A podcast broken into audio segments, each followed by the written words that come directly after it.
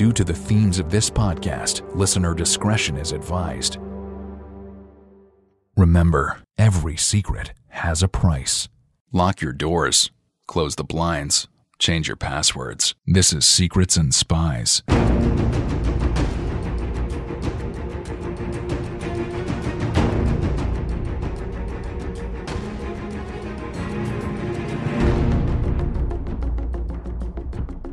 Secrets and Spies is a podcast that dives into the world of espionage, terrorism, geopolitics, and intrigue. This podcast is produced and hosted by Chris Carr. On today's podcast, we are rejoined by author Tim Tate. You may remember him from our episode Hitler's British Traitors. Today, we're discussing Tim's latest book, The Spy That Was Left Out in the Cold and it's the extraordinary story of a Polish defector named Mikhail Goleniewski, who supplied first rate intelligence and sadly, over time after his defection, fell from grace. And I've left a link to the book below in the show notes. If you're enjoying this podcast, you can support it in a few ways. First of all, please leave a review on your preferred podcast app. All reviews help us gain more listeners as it raises the awareness of the podcast. I don't know if you know, but all podcast apps are algorithm based, and the more interaction a show gets, the more listeners it attracts. And just a quick shout out to everybody who's left a review so far. There's been some absolutely wonderful and very kind and in depth reviews left on iTunes and other podcast apps over the last few months. I've really been blown away by some of them. Some have been really super. And thank you so much for taking the time to write those reviews. You can also become a friend of the podcast through Patreon. For £3 a month, you can become a Patreon subscriber and directly support the show. You'll get a free copy of my film, The Dry Cleaner. And on top of that, I will throw in some extras from time to time. One of them in particular will be a behind the scenes look at the podcast, and I'm hoping to organise some Zoom drinks soon. If you enjoy this podcast, you may also enjoy my short film, The Dry Cleaner. The Dry Cleaner is my first attempt at original spy fiction and is now available on Amazon Prime and iTunes. Without further ado, let's get going, and I hope you enjoy this episode. Thank you for listening. The opinions expressed by guests on Secrets and Spies do not necessarily represent those of the producers and sponsors of this podcast. So, Tim, welcome back to the podcast. Great to see you. Thank you very much for having me again. Uh, wonderful. For the benefit of listeners who may not have heard of our previous episode, please can you just tell us a little bit about yourself? Well, I'm an investigative journalist, uh, the author of 18 non-fiction books, and for more than 30 years, mm-hmm. I was a documentary filmmaker, producing and directing documentaries for all British television networks, as well as international broadcasters. Excellent. Tim, you've got a wonderful new book out called The Spy Who Was Left Out in the Cold. A good title there. Um, can you tell us a little bit about sort of what drew you to the story? And forgive my pronunciation in advance, I'm going to try. Uh, Mikhail Goleniewski. Did I get that right? That's absolutely right. It is quite a tale. Um, I first came across the Goleniewski story, story in the early 1970s. Mm. Um, and at that time, his claims, his, his bogus claims, I should say, to be the miraculously surviving son of the last Tsar of Imperial Russia, um, had been publicized in the House of Commons. And the story of why such a successful spy and whatever else Mikhail Goleniewski might have been, he was a devastatingly successful spy. The story of why such a successful spy should then claim both falsely to be the Tsarevich, who, as history had recorded, had been assassinated in 1918, that intrigued me. But there was very little good information around at the time. And so over the decade, years and decades, I gradually assembled bits of documents, bits of information here, bits of information there. It wasn't really until 2016, 2017 when the first portions of the official files, and that's primarily the CIA's files, became available, that actually discovering what had happened became viable. Mm. And how did you navigate some of that misinformation that surrounds this case? Because there's quite a lot of sort of conflicting accounts. There's an enormous amount of misinformation mm. and, in some cases, disinformation. Um, I like to work from primary source. documents, you know, so original documents, copies of original documents. Prizing those out of the various government agencies proved to be not as easy as you might hope it would be. Eventually, after I'd nagged them for a while, the CIA, under the Freedom of Information Act, did release um, a number of pages from his file, but refused to release the rest. MI5, which confirmed to me in writing that it does still hold a file on Goleniewski, refused point blank to release it. It said, even though this is more than 60 years old, Goleniewski defected literally 60 years ago this year. MI5 says that the, uh, in its words, the continuing sensitivity of the material means that it doesn't want to release it. I mean, that's strange, to put it mildly. But I suppose neither the CIA nor MI5 is that efficient at preventing its documents from leaching out into other files. So I spent a couple of years trawling through related files, mm. and lo and behold, reports about Goleniewski and reports of what Goleniewski had done and had said and given both services were contained in there. So that was a pretty good start. The big, for me, the big win, if you like, was getting hold of Goleniewski's Polish intelligence service files. He was a Polish intelligence service officer. And his entire Polish intelligence service file, which is 1100 pages, largely unredacted, was available. Now that was that was revelatory, and it painted, in many cases, a slightly different, rather different picture to that which we had become accustomed to here in the West. Mm-hmm. Excellent. Can you talk to us a little bit about the um, what was the intelligence situation regarding Russia like for Western intelligence, and particularly the CIA prior to Goleniewski's approach? In short, disastrous. Um, so this is not my assessment; it's the CIA's own assessment. As part of the research I got hold of, internal CIA reports into its history and its abilities during the Cold War. These have been declassified and released mm, mm. under FOI. And they show that throughout the 1950s, from the moment of its inception onwards, the CIA was struggling to get any reliable intelligence out of the Soviet Union and satellite countries. And the result was, again, in its estimation, a, a disastrous series of failures, mm. both of covert ops in which people were caught and killed, and in failures of intelligence. And the reports make pretty, or made at the time and make now, pretty dismal reading what they highlighted then and is relevant now was the need for what we now call human human intelligence. They needed either agents in place behind the Iron Curtain or defectors. And they had little in the way of either.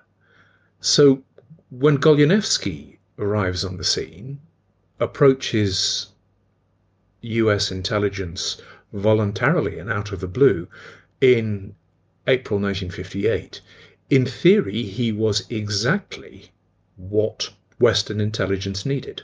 Yeah, and can you talk to us talk to us about the information he was offering and how he became an asset for Western intelligence, and also the initial dilemma his contact created? Mikhail Goleniewski was a career Polish intelligence service officer he and by 1958 he was a very very senior officer indeed mm. in Polish intelligence and counterintelligence, and he was simultaneously working for the KGB, essentially, I suppose, as its point person in uh, in Warsaw, combining liaison between the KGB and the Polish intelligence with a little bit of spying on his own colleagues and passing that back to Moscow. So he's a very big fish indeed in Soviet bloc intelligence. In April 1958, he decides he is going to approach Western intelligence and offer his services and offer information about Polish and K- Polish intelligence and KGB operations mm. worldwide. Mm. He does so by sending a letter, smuggling essentially a letter to the US ambassador in Bern in Switzerland. And he says, I have lots of information I'm prepared to give to the West, but there are two things. Firstly, he doesn't give his name, he only gives himself a code name. And that code name was in German, because he wrote in German, Heckenschütz, or which translates as sniper. And the second and main condition of his offer was that he would only, repeat, only deal with the FBI. And the reason he said was that every other branch of the US government and US intelligence had been penetrated, to his knowledge, by Soviet bloc intelligence. The letter arrives at the US ambassador's office in Bern. It's very plainly unexpected and it's, it is distinctly unusual. You know, walk ins were rare in those days, and unsolicited offers of intelligence were just just never happened. Um, protocol, American protocol, demanded that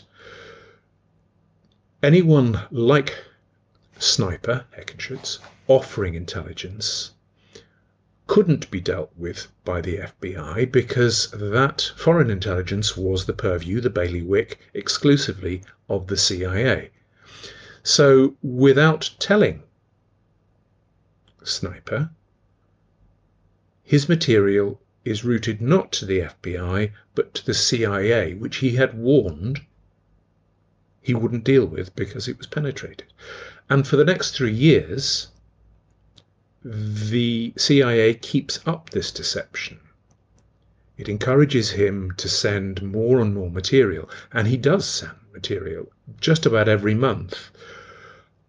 Hundreds upon hundreds of pages of top secret Soviet bloc intelligence documents, hundreds of individual Minox microfilm frames, and these detail not just KGB and Polish intelligence operations throughout Europe and in the United States, but the names and cover names of the spies. He's exposing hundreds of his own spies and doing so believing he's dealing securely with the FBI. Yeah, so this is an amazing opportunity for the CIA and Western intelligence. Oh, it's it's unprecedented. Mm. And one of the documents I prized out of the CIA, with some reluctance on their part, I think, was an assessment of just how important he was.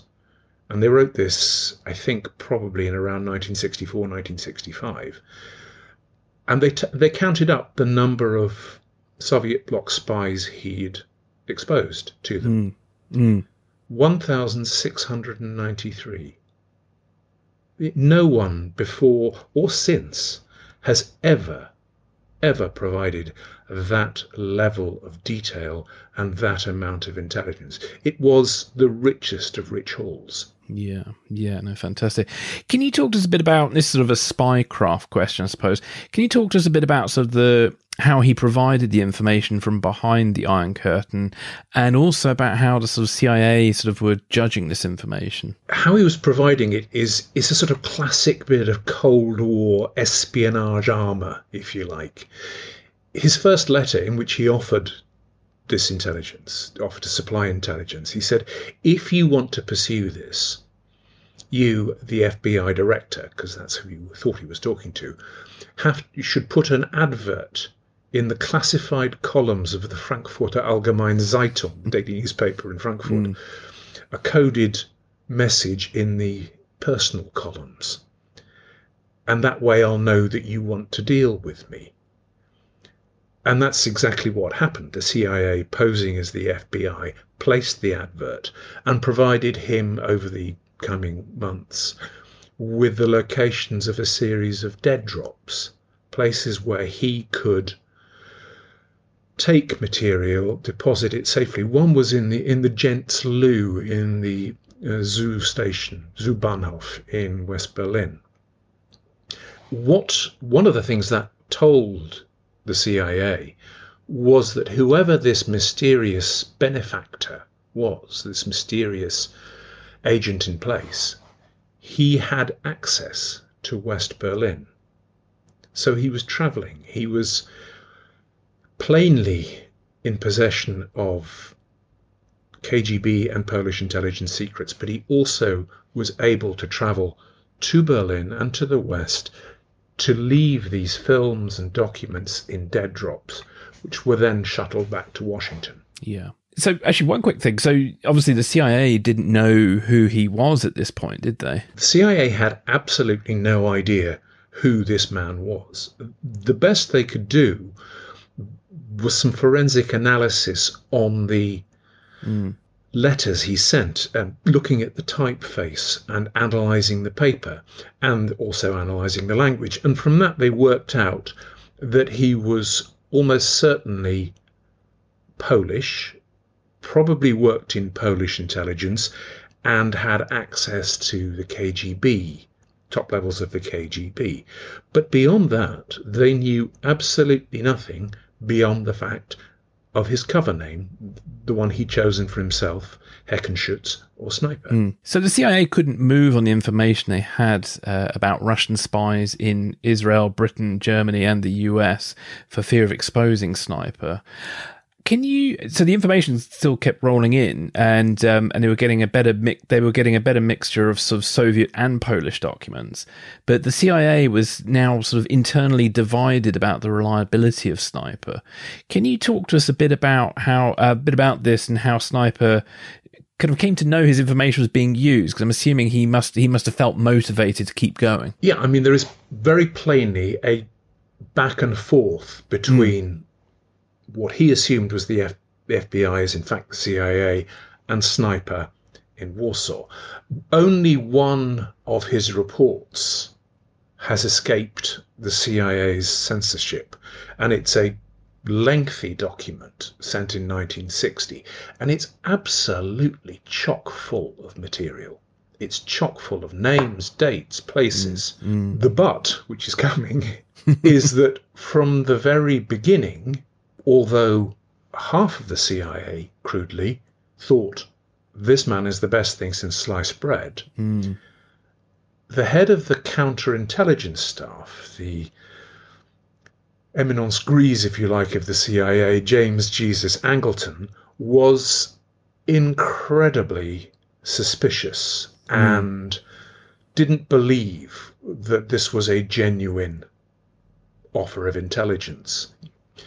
In fairness, his job as head of counterintelligence required him to take a skeptical view of gift horses bearing Soviet material, Soviet bloc material. And he suspected that Sniper, whoever Sniper was, was either a provocation or a dangle in, in spy jargon.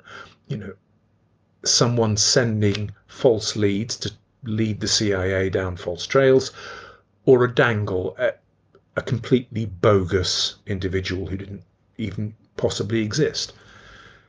And so his antagonism and skepticism coloured the way that Sniper was dealt with, even at the time when he, Sniper, was risking his life as an agent in place undercover inside Polish intelligence and the KGB. Yeah. Can you tell us a little bit about James Jesus Angleton? Because he's such a fascinating character, and obviously he had first hand experience of being um, effectively deceived. Angleton, is, as you say, is absolutely a fascinating character. I mean, it's it's always difficult when you get someone as big and, uh, and frankly monstrous as Angleton, not to let him take over the narrative when you're yeah. writing a book. Angleton was a wartime OSS officer, the pre OSS, the pre, predecessor of the CIA. Um, and he had studied, learnt his trade, if you like, at the knees of British intelligence, which was then, during World War II, the dominant force in Western intelligence.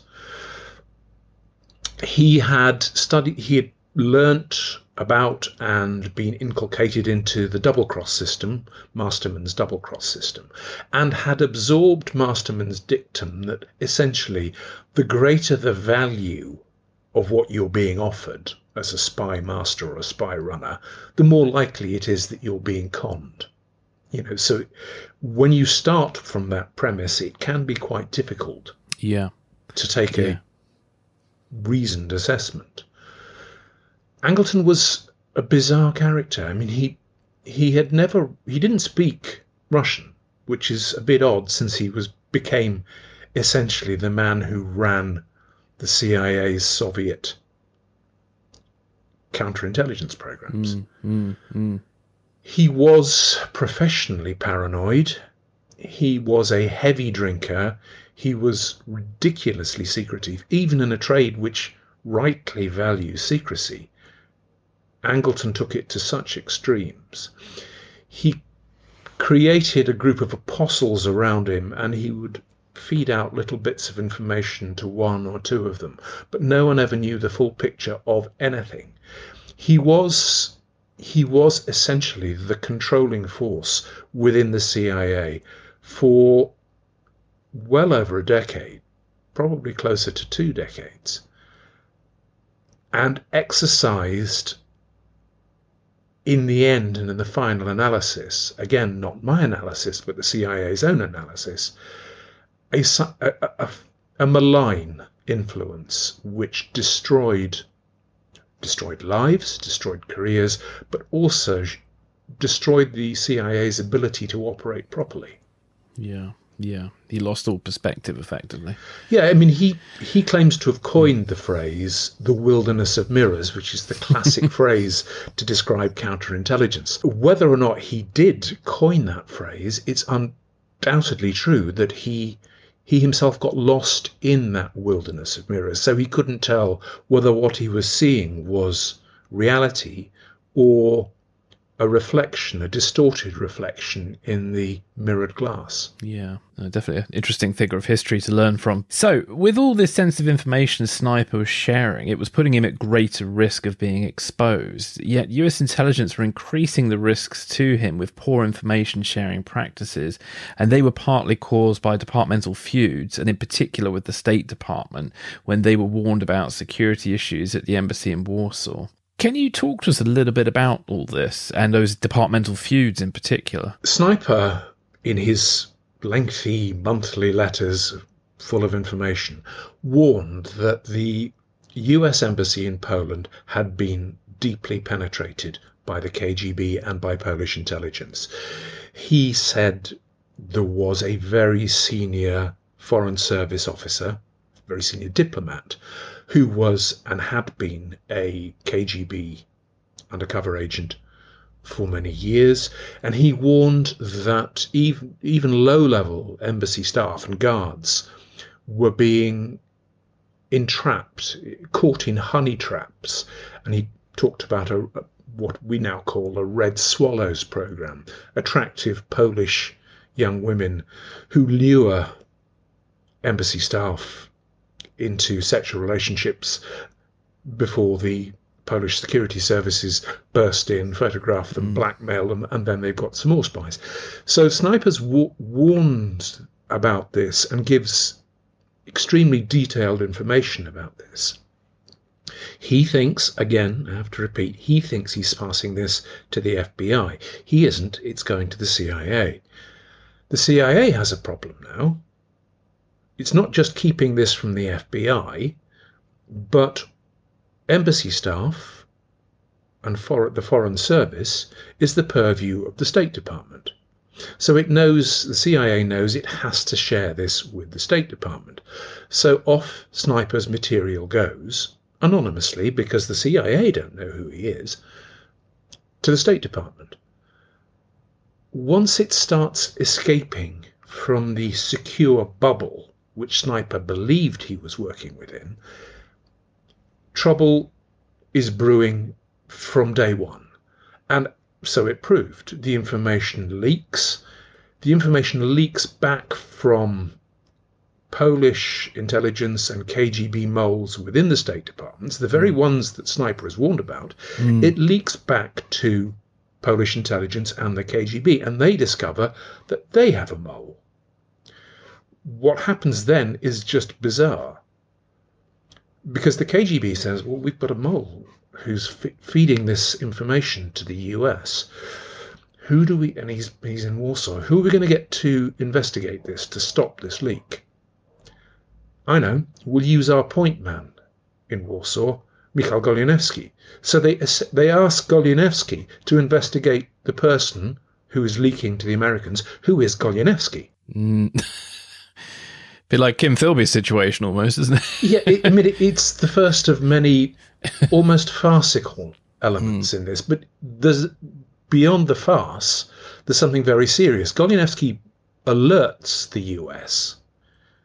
He, he sends them a letter saying, Look, this has happened. They now know that someone is leaking and they've got me looking for myself.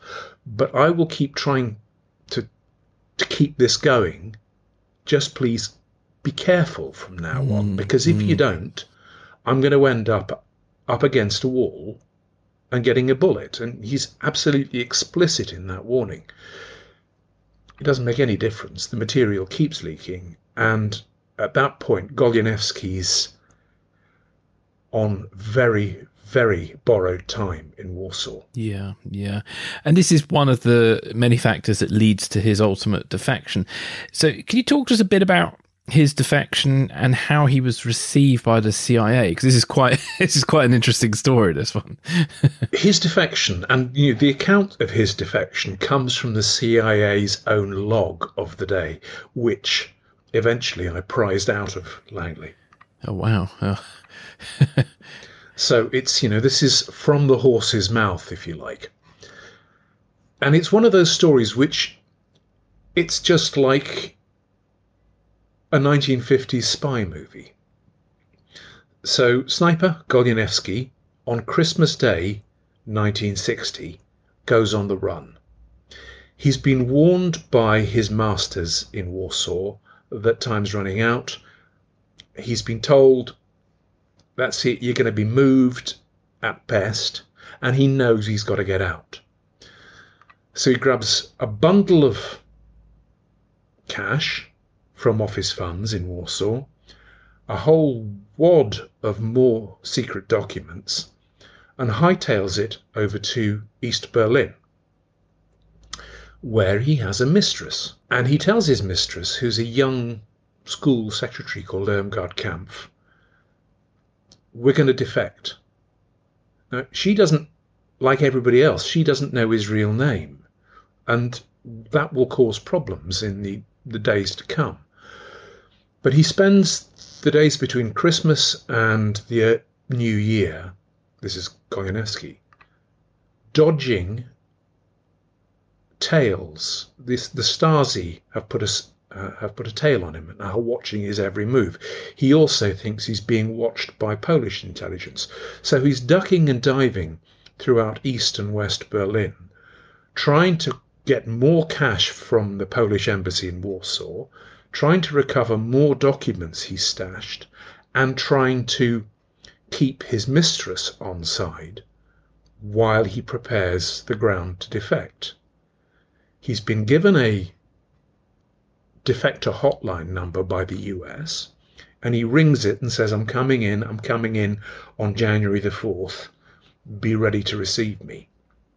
The CIA, CIA goes on to high alert. They fly in people from Washington and they have the staff at the US consulate in West Berlin readied not just to receive him, but to protect him if the KGB or Polish intelligence or the Stasi make an attempt to kidnap him as he approaches the embassy compound. Mm. So hmm. they've got armed guards out, they've got armored cars out. It's this is a full court press. He gets the embassy safe and sound, and they're surprised to find that he's got a woman in tow. They knew nothing about this, but he says, "She's my wife." Okay, we didn't know you had a wife, but come on in. Yes, we'll give you both asylum. Mm. But you have to tell us who you are. Bear in mind, they didn't know who he was. And at this point, it's like the theatre of, of the absurd has started. He says, I will tell you exactly who I am, but my wife must wait outside the room while I talk to you. Well, that's a bit odd. They agreed that. And he said, She has to wait outside because she's not my wife, she's my mistress. She doesn't know my real name, she doesn't know my job, she doesn't really know what we're doing. And I don't know whether you're going to trust her and give her asylum as well. They reassure him. This goes on for several hours. And they say, But you've got to tell us who you are. Okay, I'll tell you who I am. And he then starts to give them one of several cover names. They spend quite some time exploring that cover identity before he says, Oh, no, that's not my real name. So there's another deep sigh. right, what's your real name? And that's when he tells them, the first mm. time in three years, my name is Lieutenant Colonel Mikhail Goleniewski. I'm an officer of the Polish intelligence service. And here is my official card, my official identity documents. And at that point, the CIA is jubilant. It knows that it, this man is sniper, it knows that he's for real, and it knows that he's ready and willing to give yet more secrets. And this, the agency's own log of the day describes how joyous the agency's officers felt. We've got him, snipers for real. He's come in, we're in business, if they had only been able to look just a few weeks ahead, I think they would have been a little less happy. well, can you talk to us a little bit about those sort of weeks ahead and how he was treated and uh, and how he sort of treated the CIA as he uh, as he was sort of processed, if we put it that way? they had initially planned to fly him straight out of West Berlin that night, but by the time all this farcical stuff with mistress, wife, not mistress, not wife, wrong identity is sorted out. It's far too late. So they, all right, we'll put you on a plane tomorrow morning early. And they flew him and um, Gerd Kampf to the defector reception center at Wiesbaden at first light, essentially, the next morning. Normally, they would have expected Goleniewski, a defector like Goleniewski, to be at the center mm. for 24, 48 hours just enough time to establish basic bona fides. No. Goleniewski is a very different defector to anything they've ever known. From the moment they got him there and sat him down and started to debrief him, it just came flooding out, hour upon hour, day upon day. So much information, so much detail. I mean, they the, CIA's documents describe the man as having almost a photographic memory and an, an extraordinary ability to recall detail. And he just keeps divulging. More to the point, he wants to control all the proceedings. The CIA has a manual for dealing with defectors, which says you get them there, they're dependent on you you're the top dog, interrogator. Make sure they know this. Goleniewski wasn't having any of that. It, this was his show, and he was going to tell the CIA what to do. And he did. And so the 24 hours, which had initially been planned to keep him there, dragged on for a week. more and more debriefings. And at some point within that, the CIA faced a dilemma. All this time, Goleniewski thinks he's dealing with the FBI. They've continued to con him. Finally, they have to say, all right, we'll come clean. We're not the FBI, we're the CIA. And that's that's a devastating moment for. He knows the CIA is so badly penetrated that it can't be trusted. But at the same time, he's stuck.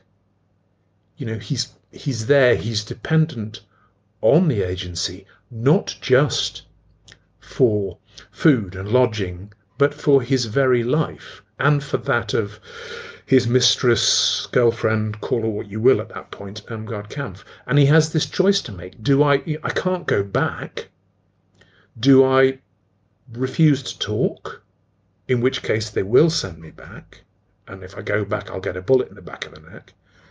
Or do I talk and risk it? And he has no choice. And he says, Okay, in the end I will I will deal with you. But he's I mean, his own writings show that he was deeply unhappy and felt he had been betrayed. And that's at the start of the relationship between the CIA and Goleniewski. Yeah, it's not a great start. no, I mean it's it's a mm. very inauspicious mm, start. Mm. So, how reliable was the information he provided? Can I give us a can you give us a sort of overview perspective on the information he provided um, and how it stands up historically? I think the best way of doing that is to look at the major spying cases mm. which were exposed and solved in the West purely, purely because of Goleniewski's information. Yeah. If we start with Britain, he gave information about what we now know, now call the Portland spy ring. This was a sort of lowish level Admiralty naval employee who, with his mistress, was leaking secrets, Admiralty secrets, naval secrets, to the KGB and had been doing so for about 10 years. Hmm. Goleniewski exposed him. MI5 was able to identify this man and his accomplice. Beyond that, they found his handler, who was a big, big fish, a big KGB fish, and only as a result of Goleniewski's information was the Portland spy ring of Harry Houghton, Bunty Gee, the handler, Conon Molody, and two other KGB illegals working under false names. Mm. Own, th- those five people were exposed, that huge spy ring was exposed only because of Goleniewski. That was only the beginning. After that, in Britain, there was also George Blake.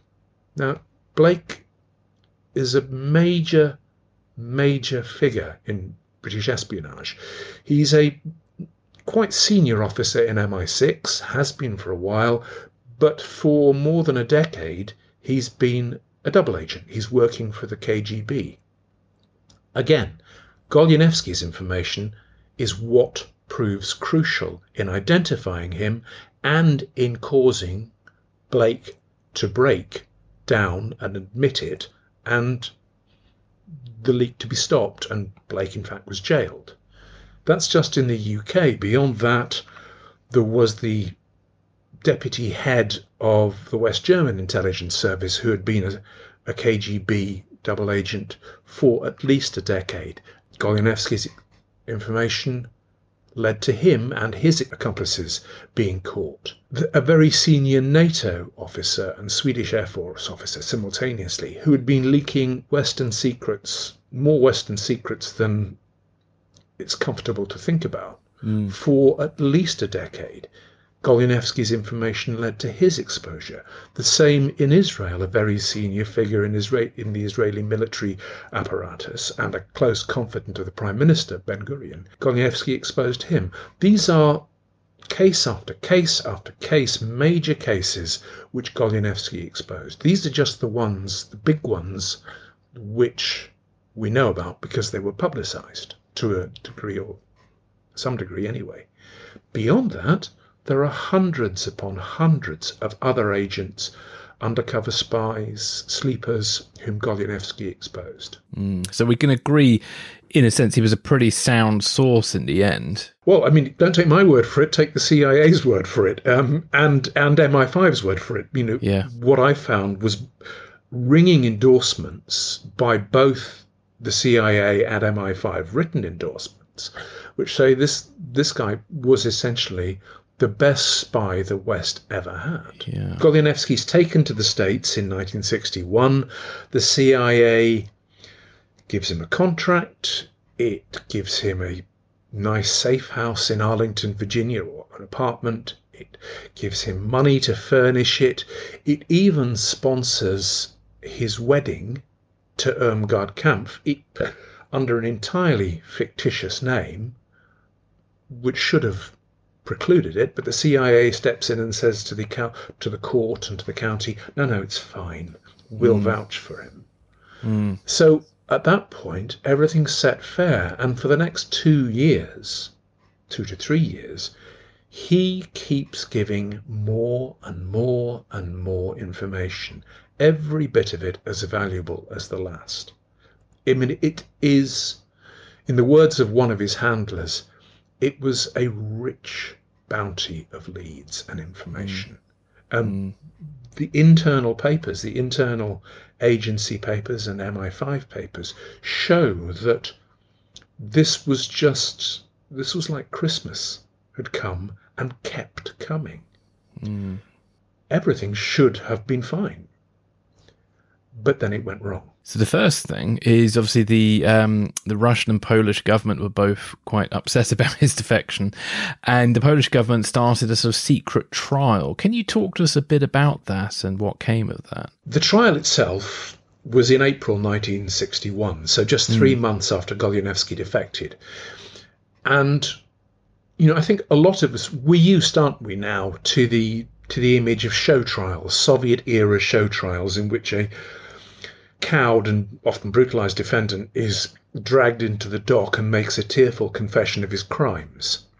This trial wasn't like that at all. For a start, Goleniewski wasn't there, so he mm. was hmm. tried in absentia. But it was held in secret. There was no attempt at any form of show trial. It was a military court. It considered two charges against Goleniewski. First, stealing quite substantial sums of foreign currency from Polish intelligence, but the really serious charge was betrayal of the homeland, treason, mm. in mm. other words. And because it was held behind closed doors, and because no one knew it was happening, the court heard evidence which was extraordinarily extraordinarily frank from Goleniewski's superiors in the Polish intelligence service. I, I found this, I found these transcripts in his file, his Polish intelligence file, and they are absolutely crystal clear about the damage he caused. It was it was devastating to the Polish intelligence service and also to the KGB. I mean, it set Soviet bloc intelligence back years. Unsurprisingly, at the end of the day, at that day's trial, the court found him guilty and sentenced him to death, which was really the only only sentence it had available. It couldn't carry that out because it didn't know where he was, but it would spend the next nearly 10 years looking for him and trying to catch him and trying to carry out that sentence. Yeah. One question actually, how common was it for Russia or Soviet backed kind of intelligence services to actually kind of hunt down and kill defectors? Common's a difficult word. I don't know, you know how yeah. how frequently did it happen? I don't I don't think anyone knows. Absolutely it happened. Mm. The KGB had then and like its successor the FSB today a well developed program and technique of assassinating those it considered traitors. Again, not my word for this. At the time, just just before Goleniewski defected, the U.S. Congress took testimony from another Soviet uh, KGB defector who gave chapter and verse about how it did this using using poison. Um, you know, sixty years sixty years on it, or sixty yeah. years later, it's, it's yeah. the same technique as with Litvin, Litvinenko. Yeah. Um, so yes, the KGB and its satellite services did carry out assassinations. It they did target and kill those who had defected and caused devastation to their services. Yeah. Yeah. Can you talk to us about Angleton's desire to discredit Goleniewski and the monster plot, which did terrible damage to those sort of outside of Angleton's sort of counterintelligence circle, or fiefdom, maybe we should call it? Yeah. well, yeah. Just under a year after Goleniewski defected, while he's sitting in his safe house, giving endless debriefings, more and more detail, another Soviet bloc intelligence officer defects. And this man, Anatoly Golitsyn, mm. arrived defected, bearing virtually no intelligence. I mean, uh, the internal CIA review ass- assessment of his case and what followed is absolutely crystal clear that he he had only a few came with only a handful of very unimportant KGB documents and absolutely no viable KGB secrets.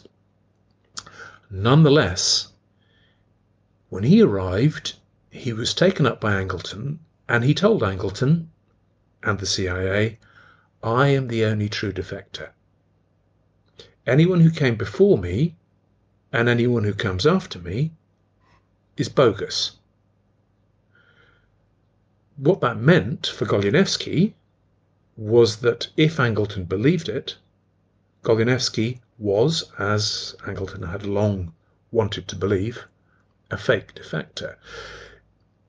Golitsyn did un- incalculable damage, not just to the CIA, but also to MI5, to, to all of Western intelligence.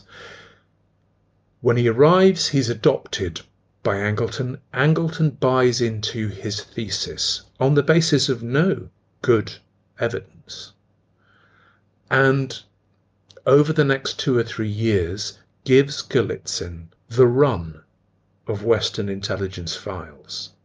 That has a knock on effect on Goleniewski. He finds himself being frozen out, his leads being slow walked, coming under suspicion. It also leads to what the CIA termed the master plan.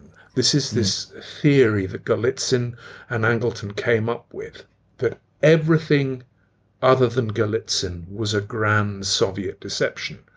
It was so devastating and so damaging to every part of the CIA that officers who didn't believe in it within Langley termed it the monster plot. And that's exactly how it turned out it would claim dozens of careers.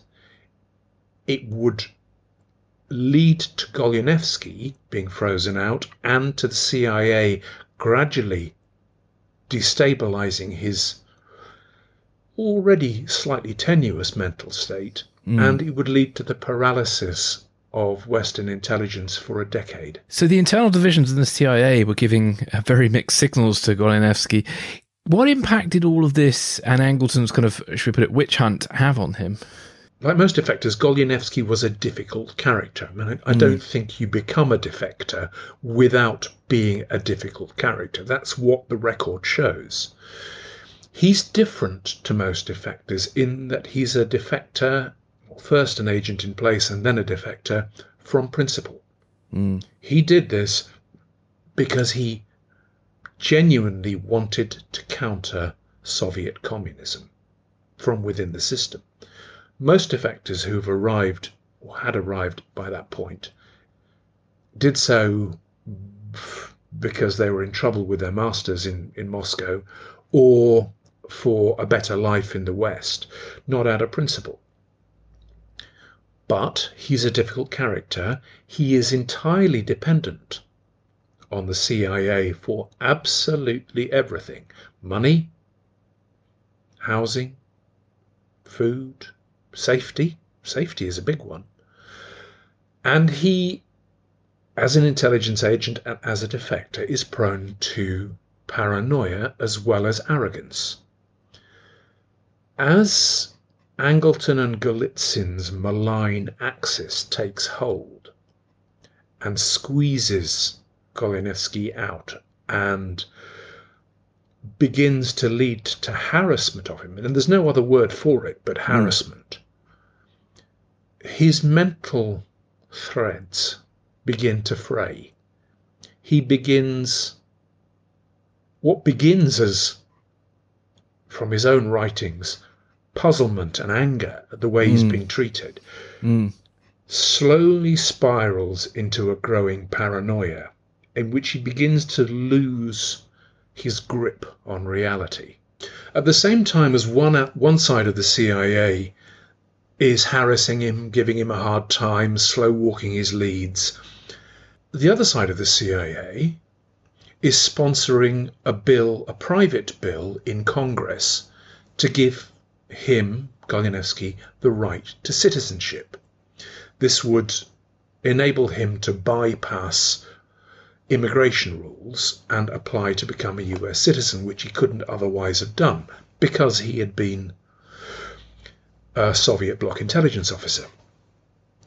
So, for a start, there's mixed signals there, isn't there? One side's doing this, the other side's doing that.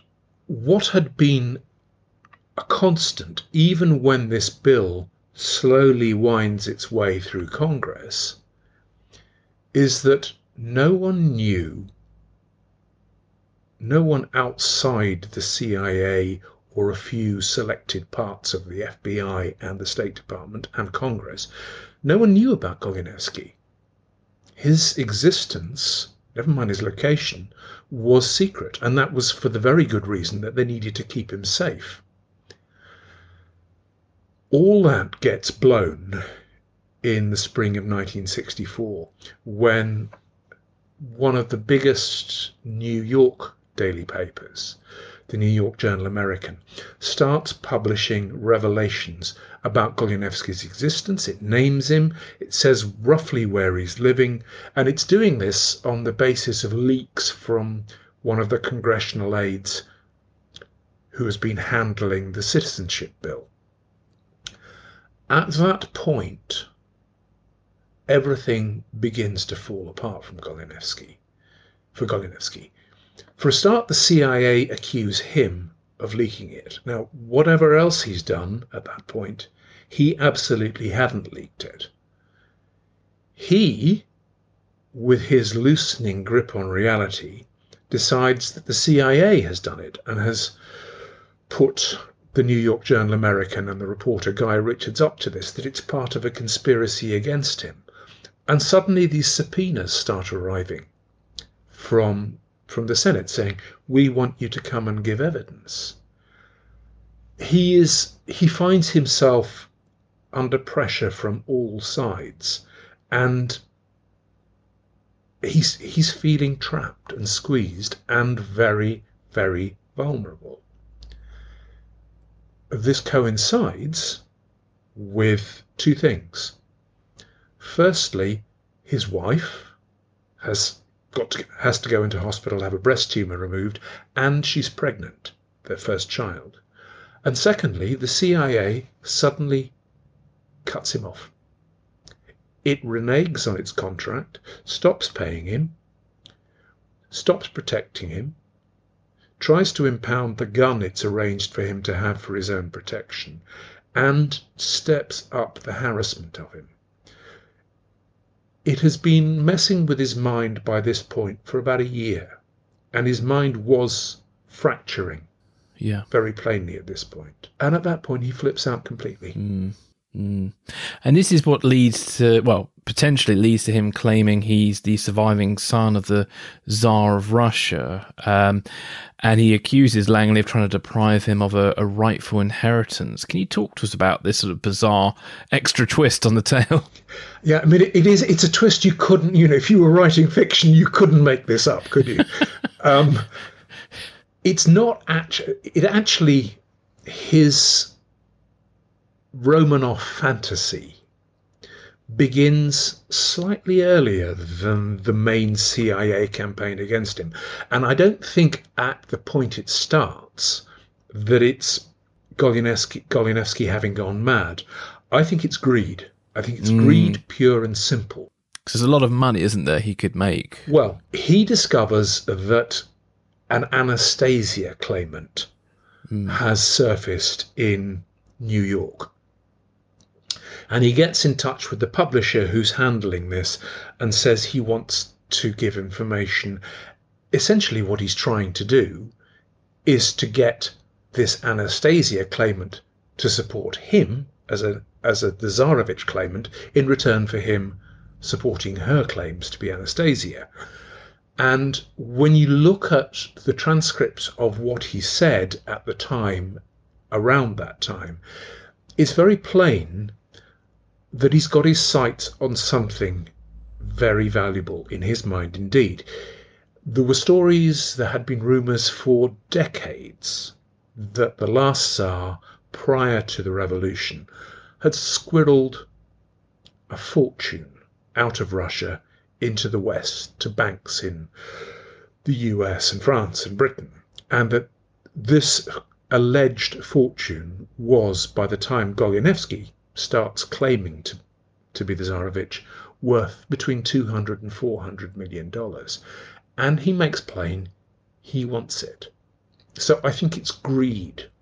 He sees, I've got a chance to get my hands on this money you know, it's easy for us in 2021 to look back and think, really? Someone was taken in by this? You know, Goleniewski's 40, 42, 43 at something like that at this point. The real Tsarevich would have been 60 something. They look rather different in age. How did this, how did they get taken in? we have to remember at that point the bodies of the Romanov family hadn't been discovered. Mm. And that Romanov fever was beginning to bubble worldwide. You know, it would culminate in the movie Nicholas and Alexandra. And there was this bogus, in my view, glamour associated with the, the, the imperial Russian throne. So Goleniewski starts claiming to be the Tsarevich from what the paperwork, his own documents, show to be a motive of greed. He wants to get his hands on this alleged fortune. But once he started down that road, it's very difficult to get off. And he makes it worse. By that point, just to make things even more complex, he's living under two different cover names in New York, both of which have been given to him by the CIA, and one of which mm. is what his alien registration card says. Mm. Mm. He then decides to get married again to, to his wife, existing wife, in a Russian Orthodox Church ceremony officiated by the the most senior bishop, if you like, proto presbyter of the Russian Orthodox Church outside Russia, and he does so in the name of Alexei Romanov. And this gets recorded in the parish registers. I got hold of the parish registers, I got hold of the marriage license. So he's now calling himself Alexei Romanov, and his daughter, who is born literally hours after this second entirely bigamous wedding, I should say, is christened as Tatiana Romanov. He's now trapped himself in this Romanov fantasy, and there's yeah. no getting out of it. Yeah. So by the autumn of 1965, the CIA had sort of lost all patience with him, and they unilaterally ended his employment status and abandoned all responsibility for him. So how did he react, and what did it mean for him to be without any CIA support? Well, he didn't react well, as you might expect. Um, he tries to sue the CIA, but mm. that gets nowhere. Goleniewski was an imperious character he fa- he falls out with abs- almost everybody with whom he comes into contact and who supports him. Initially supports him. He then begins publishing a series of I think you can only call them Jeremiads. These la- vast screeds of largely incomprehensible word salads denouncing the CIA, denouncing Western intelligence, denouncing the way he's been treated. And he publishes them as paid adverts in the New York Times and the Washington Post and and he also begins writing letters to the CIA, to Congress, to the FBI, and to a succession of presidents demanding that they do something about it almost all of this gets ignored and is treated as viewed by the CIA as more evidence that the man's gone insane. But he's in trouble financially. They've cut him off financially. He's got a wife, he's got a small child, he has no health insurance. He has no security now. He's living in a flat in New York, what may or may not be a CIA protected apartment block in New York. And he's deeply worried about money, he's deeply worried about security, and he's right to be worried about both.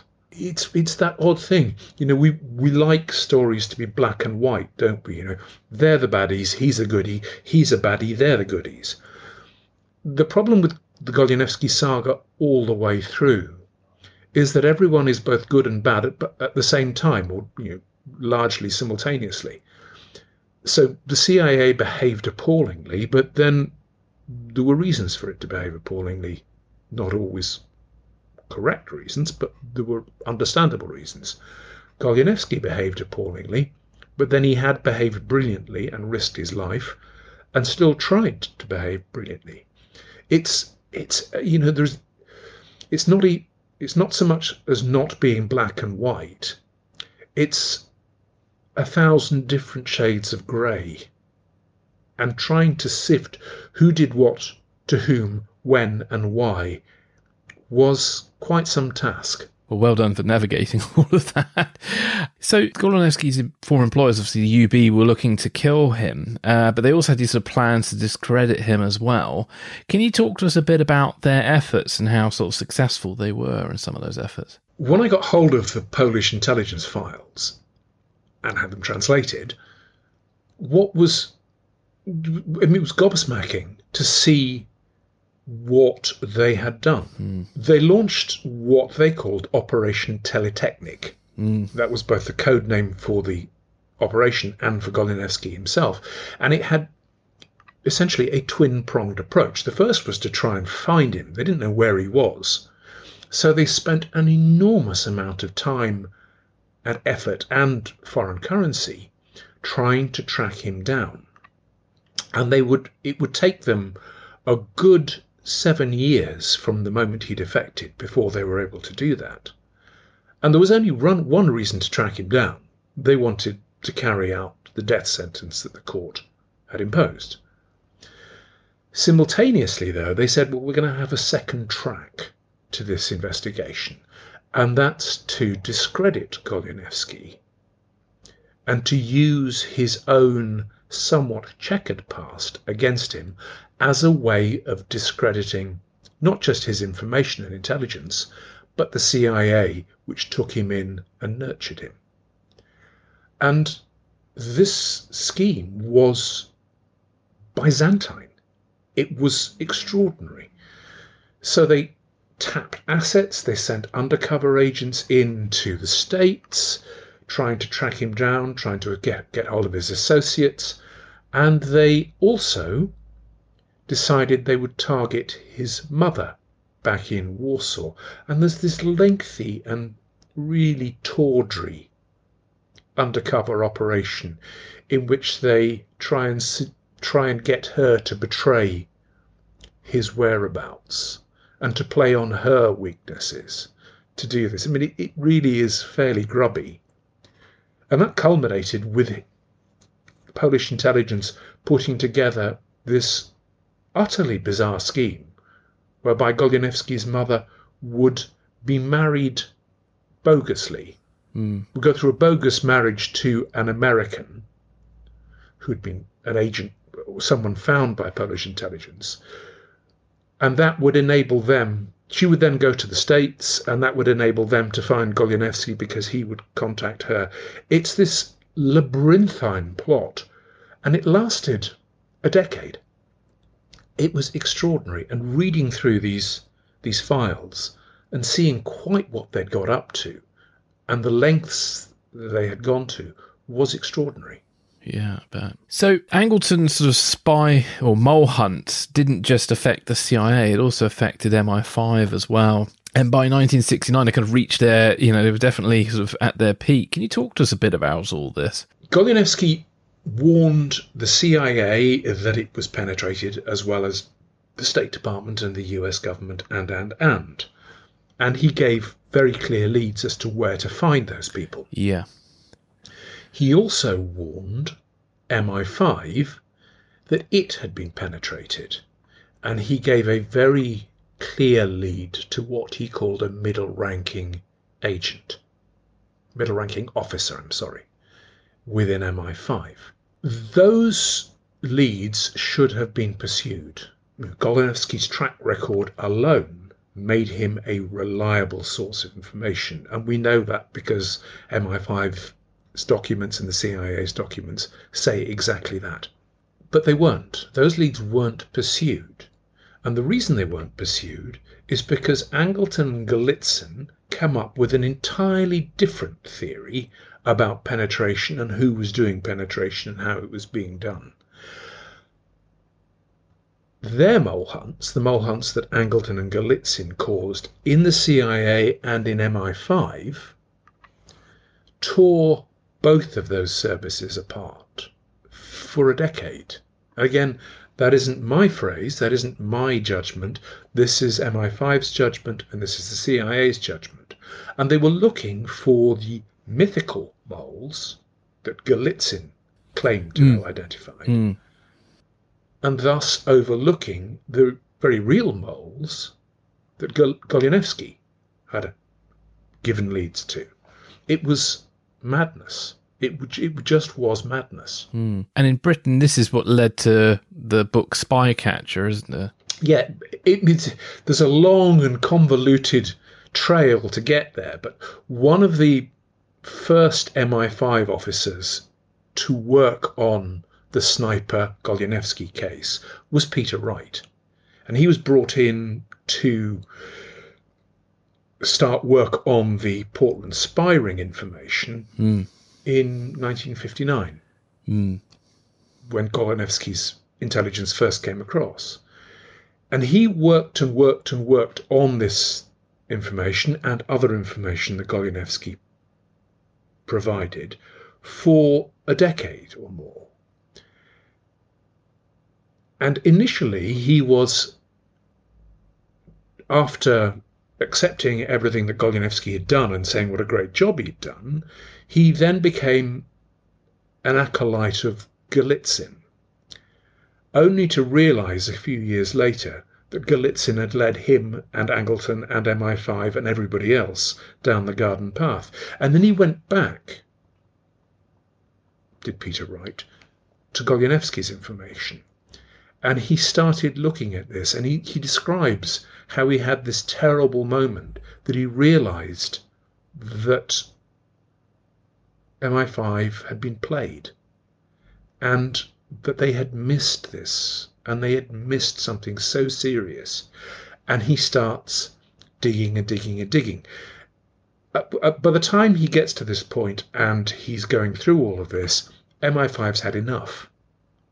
It's been torn apart for a decade, and it says, oh, oh, do shut up, bugger off.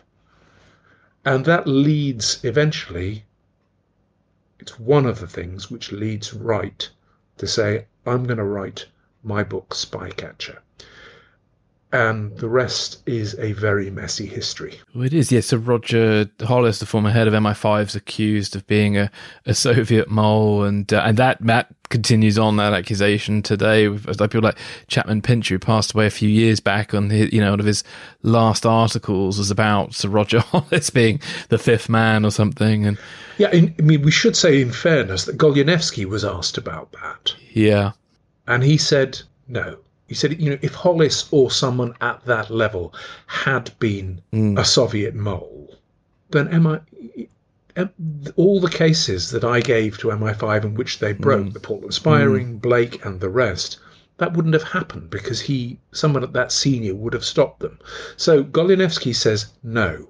It's Golitsyn who says, oh yeah, Roger Hollis. Oh, and by the way, Harold Wilson as well. And it goes on and on and on. Yeah, which obviously creates a lot of uh, uh, disruption within the uh, the services and stops them from actually doing a good job, doesn't it? Well, I mean, again, if MI5's own official history says yes, it stopped stopped things in its tracks. The internal CIA documents, its analyses, which were kept secret for decades, mm. are, are even more plain. They say basically these mole hunts paralyzed us and paralyzed Western intelligence for a decade. You know, and the irony in all of this, one of the ironies, is that all the intelligence advantage which Goleniewski had risked his life to mm. give the West mm. was squandered. Yeah. So, what ultimately becomes of Goleniewski? And this is where it becomes, I think the story becomes quite tragic. Yeah. Um, for the next from the late mid to late 60s through the 70s he becomes an ever more isolated figure he's picked up and championed by some of the nastiest right-wing anti-communist groups like the John Birch Society and their acolytes in the States, who use Goleniewski to push their own agenda. And he goes along with that for the simple reason that they give him a platform. He carries on publishing these Jeremiads. He writes and swears lengthy affidavits which are lodged in the New York City Register Office. It took me a year to find these, but my God, when I found them, they were they were important. Um, he gradually goes quite genuinely insane. He's become trapped in this Romanov fantasy. He sees conspiracy theories everywhere. When someone initially supports him, they're fine, they're great, they're the best thing since sliced bread. When they see through him, they become added as villains in this pantomime conspiracy. And there's there's a good example of that where we started was where I came into the Goleniewski story when it's raised in the House of Commons. Mm. And it's raised by a liberal, then Liberal MP called Peter Bessell, who was sort of Jeremy Thorpe's right hand man. Bessell initially, and I found correspondence between him and Goleniewski in, in an academic archive in the US, accepts Goleniewski and champions him and says, your Highness, and you're the, you're the Tsarevich. Then takes a document that Bessell has provided him, uses it to forge another document, and Bessell, who is no shrinking violet when it comes to dishonesty himself, says, Whoa, this man is beyond the pale, and sends him a stinging letter saying, You've got to stop this and you've got to come clean, and you're not Alexei Romanov please stop this. It's a measure of Goleniewski's utter loss of sanity that Bessell thereafter becomes not just added to the pantheon of villains, but he he accuses Bessell of being a long dead Soviet NKVD secret police chief a man who died in the 1940s. But no, no, Peter Bessell is this person. And there's a whole succession of people like that. Guy Richards, who initially championed Goleniewski's case in the New York Journal American. When he sees through Goleniewski and when they fall out, Goleniewski attacks him publicly and in print as being Reinhard Heydrich somehow. You know, yeah. the Nazi, the one of the most senior SS mm. figures mm. who was assassinated. All of this is evidence of Goleniewski's growing insanity. And he publishes a lot of this as well as in right wing news sheets, anti communist news sheets, but he then starts publishing his own. It's called Double Eagle, and it is it's incredibly sad. This was a, a man with a brilliant mind and a very brave man who has completely lost his grip on sanity. You know, you get. I, I managed to track down several editions of this, and it's just very sad to read.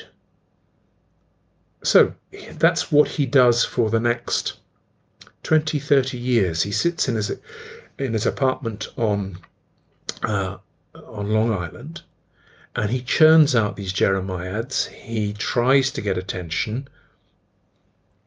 Whether the CIA has has decided to keep paying him money is a bit mm. unclear. Mm. But he's certainly surviving on something, though there are constant appeals for money. And it's all this really sad, shabby, down at heel life. Even his death is odd. There are no official documents reporting his death. There is no grave. There is no death certificate that I can find. There is nothing. The best we've got are a couple of anecdotal accounts of him dying in Lenox Hospital in New York City in 1993. But try as I might, and believe me, I did, I couldn't track down any documentary evidence of where, how, or when he died. Mm. Wow. Is there anything else you would like to add about this uh, before we sort of wrap up? Are there any like final thoughts, or is there a lesson in all this that we could learn? Two things that struck me. One in the two or three years that I've devoted of my life to yeah. to doing yeah. this. The first is that a lot of what Goleniewski warned about hasn't changed. You know, the, the disinformation c- campaigns that he warned were Moscow's speciality. For what he described in the 1950s and early 1960s, that's exactly what's been happening with the KGB's successor, the FSB, in the 2016 election, even mm. the Brexit referendum, and the 2020 election in the US. That hasn't changed. You know, we haven't learned those lessons. The other thing which, and it's a frequent hobby horse, I suspect, of mine, I find it uncomfortable, to put it mildly, that Goleniewski's Polish intelligence file is available. It's 1100 pages. It's almost all unredacted. It's there. He was, notionally at least, a traitor to Polish intelligence. In the US and in Britain, his files, and bear in mind he was a hero, if you mm. like, to Britain mm. and the US, his files are not available. I was able to prize some portions out of the CIA and find fragments in other files. But when I approached MI5 and said, look, it's 60 years since this man defected and three decades since the Soviet Union collapsed. Have you got a file on Goleniewski still and will you release it? After some nagging, it came back to me and it said, yes, we do have a file. We do still have a file on Goleniewski, but we won't release it. Now, I, I think it's disgraceful that the files of a communist intelligence service on a man who risked his life to help the West, are more accessible and more available than those of the Western intelligence services, who were the grateful recipients of his intelligence and then who caused him trouble. Yeah. And is there any real good reason why they should sit on those files today? I think that depends on who you ask, really, doesn't mm. it? Um, as a researcher and a journalist and a writer, I would say no. I cannot see any logical excuse for this. The Soviet Union's gone. It's dead. You know, Goleniewski's defection was 60 years ago. What can be so sensitive? And that's what MI5 says. What what is the continuing sensitivity? There may be a clue in Goleniewski's own writings. Mm. He talks about how the middle ranking agent whom he identified in MI5 was never found and never hmm. pursued. Mm. Is that why MI5 won't discuss it? He talks about, and there are contemporary letters from him in which he's furious that his information about Philby wasn't acted on before Philby was allowed to escape. Is that why MI5's keeping it secret? I don't know, and MI5 doesn't answer questions like that. I just don't see any excuse for being so closed mouthed. Yeah. Well, Tim, thank you very much for all of that. Where can listeners sort of find out more about you and your work and your excellent book? Thank you for that. Um, they can go to my website, which is www.timtate.co.uk. There are details of all my books there, and indeed, there's also several of my films are available to view on that. Um, and the book is or will be available in all good bookshops and on Amazon, of course. Excellent. Thank you very much. Thank you very much for having me.